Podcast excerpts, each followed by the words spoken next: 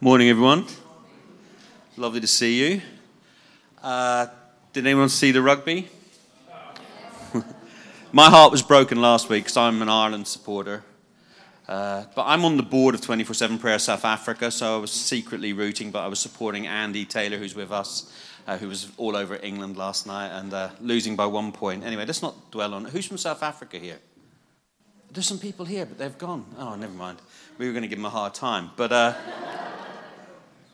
it's great. It's, uh, it's really good to be here. And I thought that word that Chris brought was just so accurate, really, about like the that what God is doing cannot be contained in a kind of normal structure, that God wants to work and do what He does beyond what we normally think. So, and it's beautiful to have Andy and Helen here this morning and, and Danielle, Danielle Benvenido.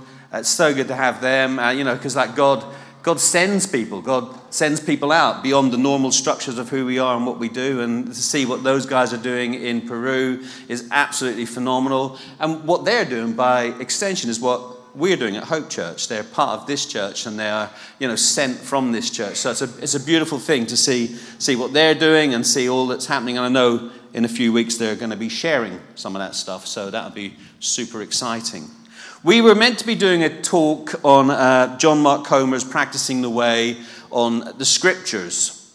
And they didn't for some reason, they must have had some technical problems, but they haven't done the videos or any of the stuff yet. So we were like, oh my goodness, what are we going to do? We follow John Mark Comer. He's our, he's our guru. And uh, he's actually, have you seen any, anyone seen a photo of John Mark Comer? He's actually one of the most handsome Christians I know. just, just putting it out there.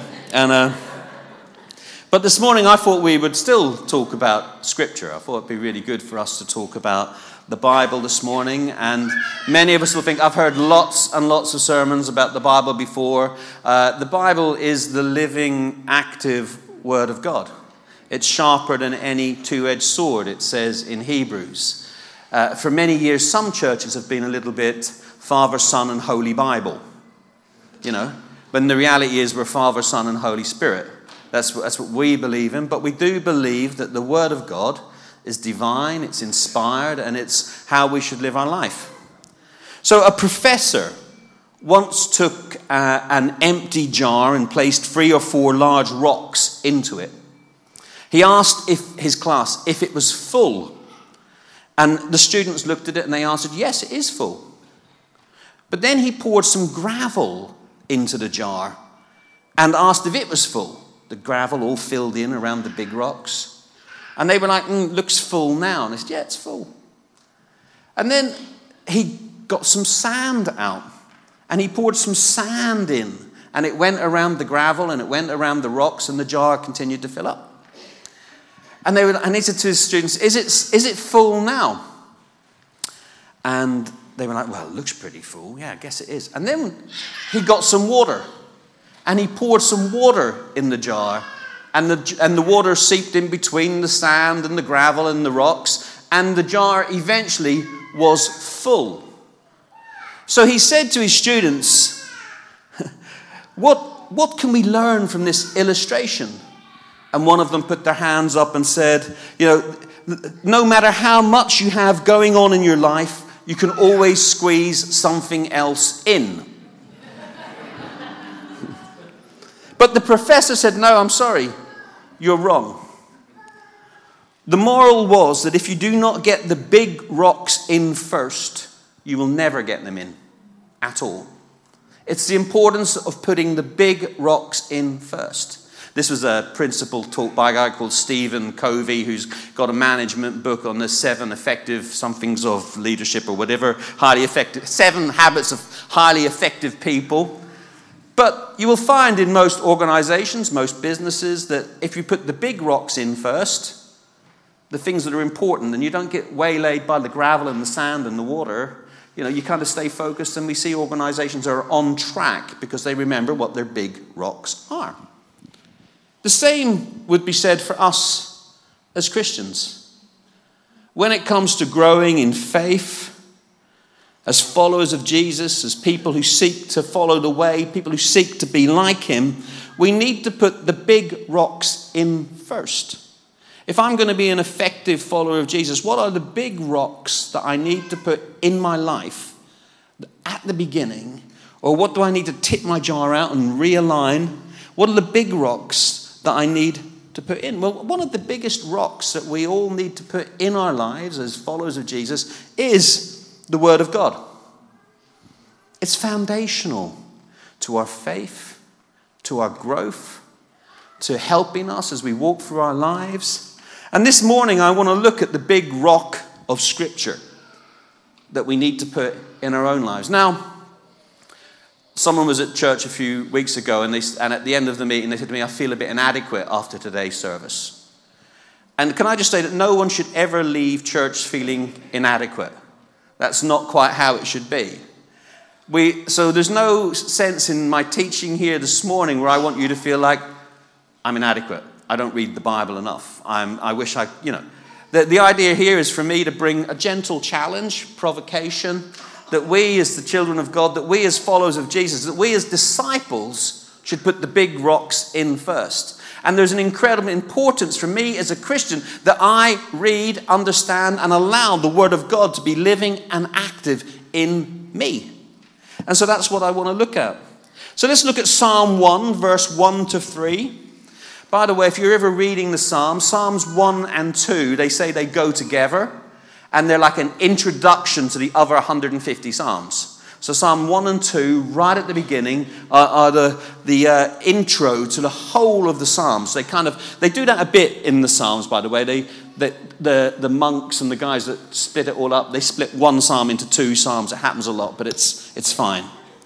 Psalm 1, verse 1 to 3 said this Blessed is the one who does not walk in step with the wicked, or stand in the way that sinners take, or sit in the company of mockers, but whose delight is in the law of the Lord, and who meditates on his law day and night. That person is like a tree planted by streams of water, which yields its fruit in season, and whose leaf does not wither. Whatever they do prospers. They meditate on the word day and night. They absorb, meditation is like absorbing. Meditation isn't some far eastern mystical thing. The med, you know, we read from Genesis the word meditation is in the Bible. Actually, meditating on the world is on the word is allowing it to permeate, to get into you, to affect you. And so the psalmist, right at the beginning in Psalm 1, as you're about to read 150 Psalms, he says, You've got to meditate on this day and night. Allow it to get into you, to permeate into your being and into your soul. And this is, this is very probably, uh, this psalm would have been given as a tract, like a small kind of piece of paper, to every Jewish young person. And this would have been the first psalm that they were taught to read. And so this would have been the first psalm that Jesus ever learned to read. He was given this. You know, and, and right at the beginning it says, meditate on his word day and night. It was a part of their socialization into the tribe. And I guess whenever we are, that means as they came into the tribe and grew up in the tribe, one of the important things was that you meditate on the word day and night. And I guess whenever you become a Christian and you are being socialized into the tribe, welcomed into the family, embraced into his kingdom, one of the parts of our socialization, how we learn and how we grow in our faith, is that we meditate on the word day and night that we allow it to get into us. In Jewish synagogues, people stood to read the scriptures, and interestingly, they would sit to tell the sermon. That'd be cool, wouldn't it? Well, from my perspective right now, that'd be cool. Uh, and so, so they stood to read the scriptures, but they sat to do the sermon because they placed incredible importance on the Word of God. In their day, they called it the Torah. So that was, the, that, was, that was the Old Testament. They put incredible importance on that. But they stood to read it. Actually, we see that it happened to Jesus in Luke 4, verse 16. He went to Nazareth, where he had been brought up, and on the Sabbath day, he went into the synagogue, as was his custom, and he stood up to read. So Jesus put incredible importance in Scripture. It was something that was really important to him. And Hebraic tradition was one that held the Torah with absolute kind of respect. And I guess for you and I, because we have easy access to the Word of God, to the Bible, we don't necessarily think about it in the same way. But you know that in the Celtic monks in Ireland that they sent out all around the world, you were not allowed to be sent out as a Celtic monk unless you'd learnt by memory all 150 Psalms. That's amazing, isn't it? You had to memorize them all. Once you'd memorized all the Psalms, they say, right, you're ready to go. You're good to go. Actually, I was talking to a priest last week, and he was saying in his tradition, they have to recite the Psalms 1 to 150 every four weeks. And he was like, he's older than me, so he was a little bit old, and he's memorized them all. Every four weeks, he works through a, cycle of going through the Psalms. It's incredibly important. We see it in lots of traditions. And the biggest psalm in the Bible is Psalm 119. It's got 176 verses. It's actually longer than the, that one psalm is longer than the book of Philippians, the book of James, the book of Ruth. You know, it's just one psalm, 176 verses. And it, it was the kind of pinnacle of the psalms. It's about the word of God. You know, the purpose of the psalm was to celebrate God's word and his instruction to his people. Actually, at Rosh Hashanah, which is the Jewish New Year, they would quote Psalm 119, time and time again. Uh, the law of your mouth is better to me than thousands of gold and silver pieces. That's Psalm 119, verse 72. They would use that. And there's a tradition within the Eastern Orthodox tradition that says that when David was getting old, he taught Solomon Psalm 119. Uh, it was a topic that, you know, because it's alphabetical, it's a way of teaching the Hebrew alphabet, but it's also the alphabet for spiritual life because it follows all, each little section follows the, the, the different part of the uh, Hebrew alphabet as it goes through Psalm 119. Someone actually said Psalm 119 is not about the topic of getting scripture into your life. Instead, it is the honest words that erupt when God gets into you. There's something about reading the word of God that we allow Him to get into us. It's more than just Bible study. It's an outcry of faith. Charles Spurgeon, the great uh, Victorian preacher, said, We might do well to commit Psalm 119 to memory. But that's a tall order with 176 verses. You know? But there are some beautiful verses in Psalm 116. Verse 32 says this I run in the path of your commands, for you have broadened my understanding. I, I will walk about in freedom, for I have sought out your precepts. And there's something here that's saying about actually, as we as we learn about God, our understanding gets broadened. As we read His commands, we understand things in a better way. There's freedom in it. You know, I have sought out your precepts, and I will walk about in freedom. So actually, it's not this kind of like you got to read the Bible because you're a Christian. If you don't read the Bible, you're going to go to hell. That's not true.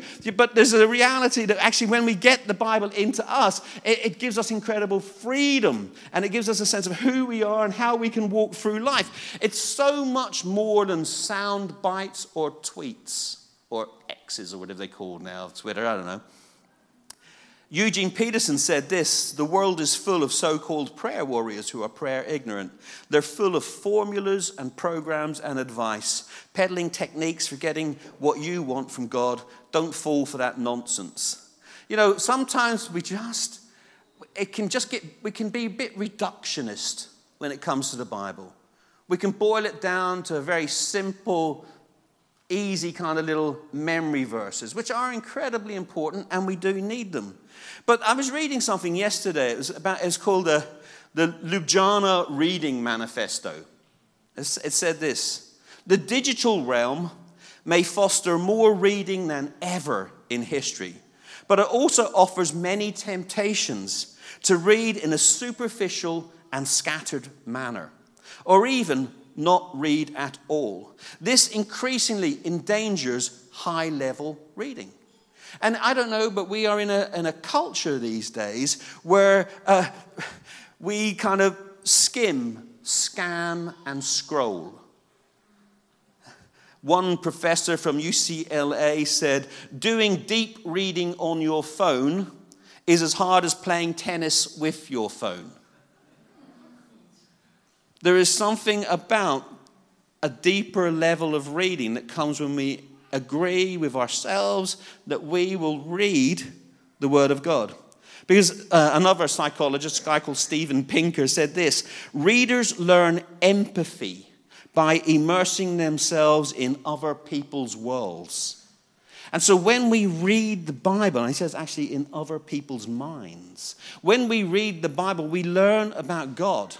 We learn who he is, what he does. We learn about his thoughts. We learn about his people. We learn something and it affects us. We have seen a rise in what some would call simplism.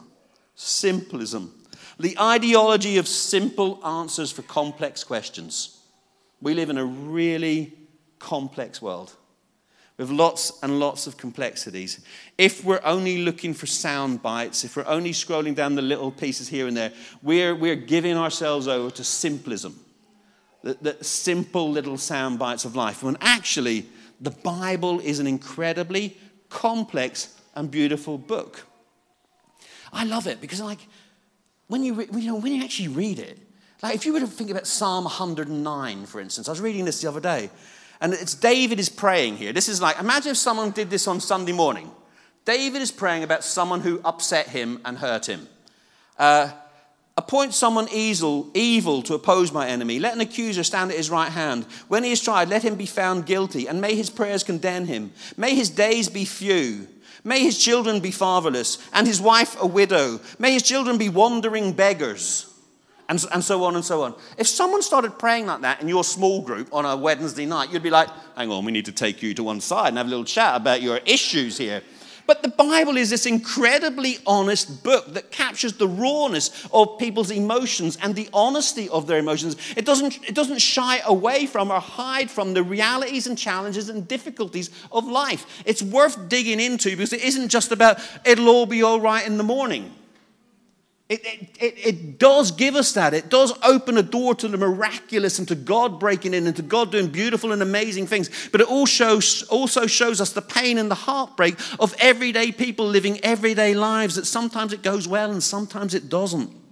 Walter Brueggemann says this The teachers in this psalm are not simple minded and reductionist. They do not imagine that life can be reduced to one dimensional commandments to commandment living. Rather, the Torah or Bible obedience is a starting point, a launch pad from which to mount an ongoing conversation with God through daily experience. So when we read the Bible, we launch into an ongoing daily conversation with God that helps us deal with the complexities of our own lives. Timothy said this, or Paul said this to Timothy, sorry. All scripture is God breathed, inspired by God, in some translations put it. And it is useful for teaching, rebuking, correction, training in righteousness, so that God's servant may be thoroughly equipped to do every good work. What the writer is saying is all the scriptures they had when they wrote it, and for that, for that, for us, that means the whole Bible is God breathed. It's inspired by God. That warms my heart. I want to know about it. But you're saying, hang on, how did that happen? of course, God didn't do it directly. He, he didn't dictate. He used human authors.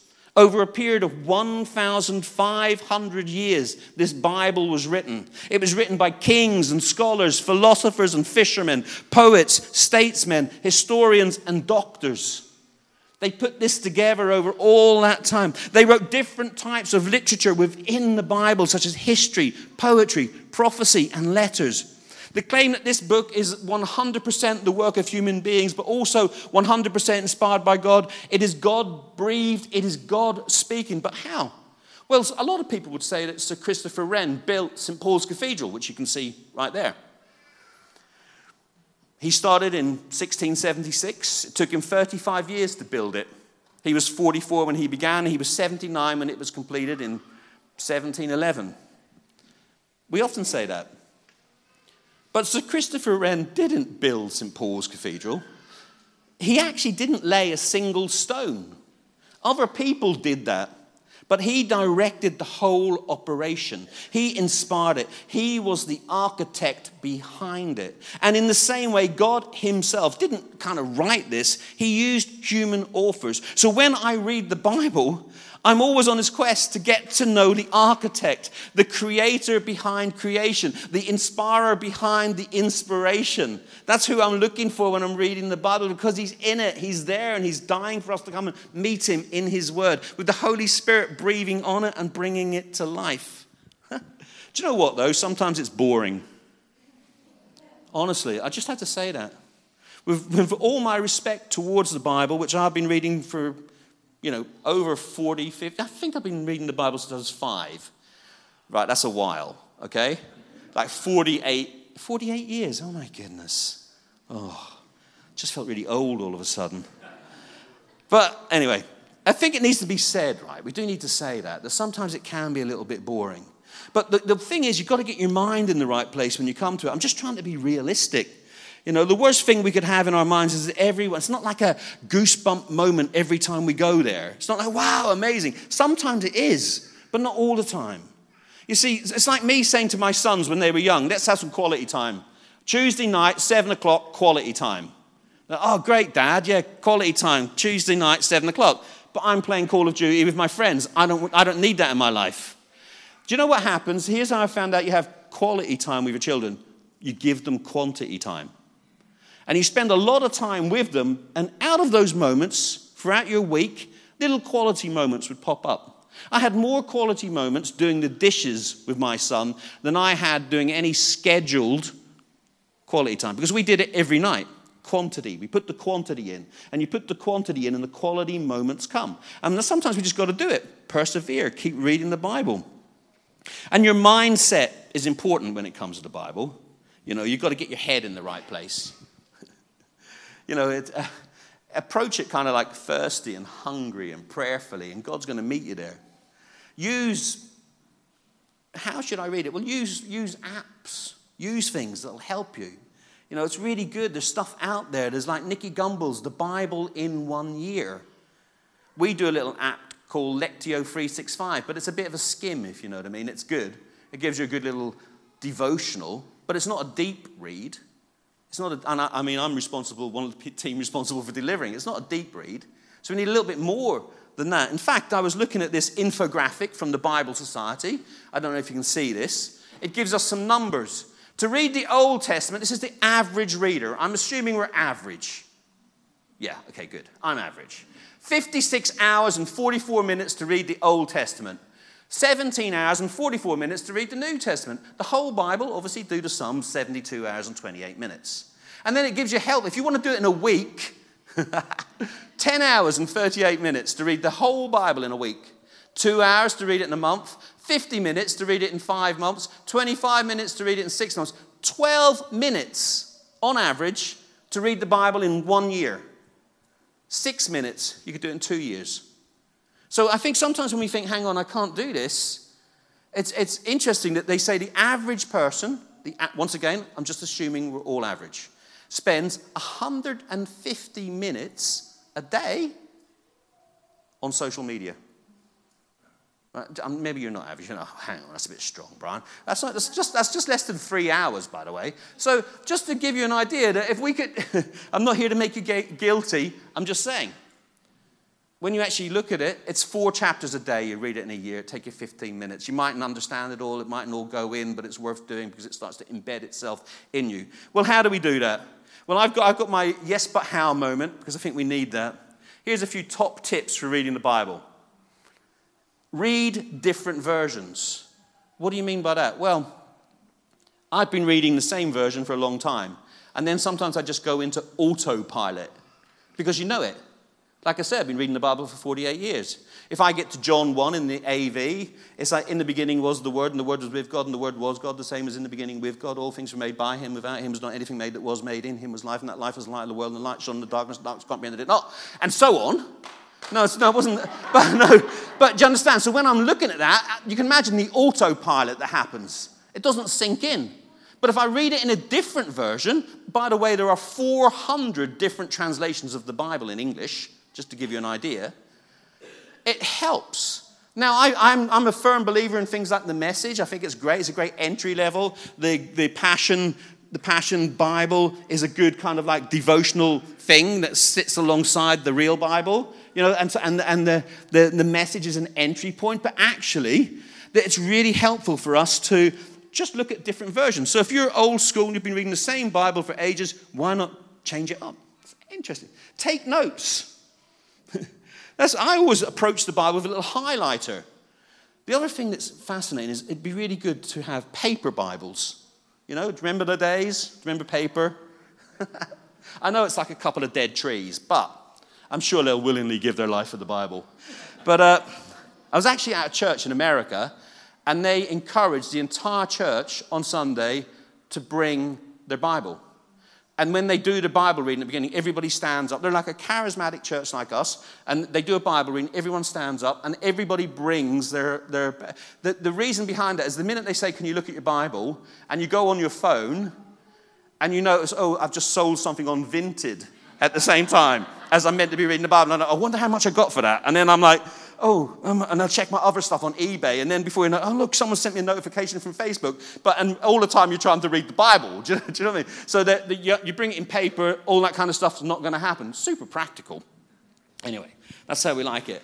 Read whole books. Do you know that's another really good thing to do? You know, Mark, say the book of Mark.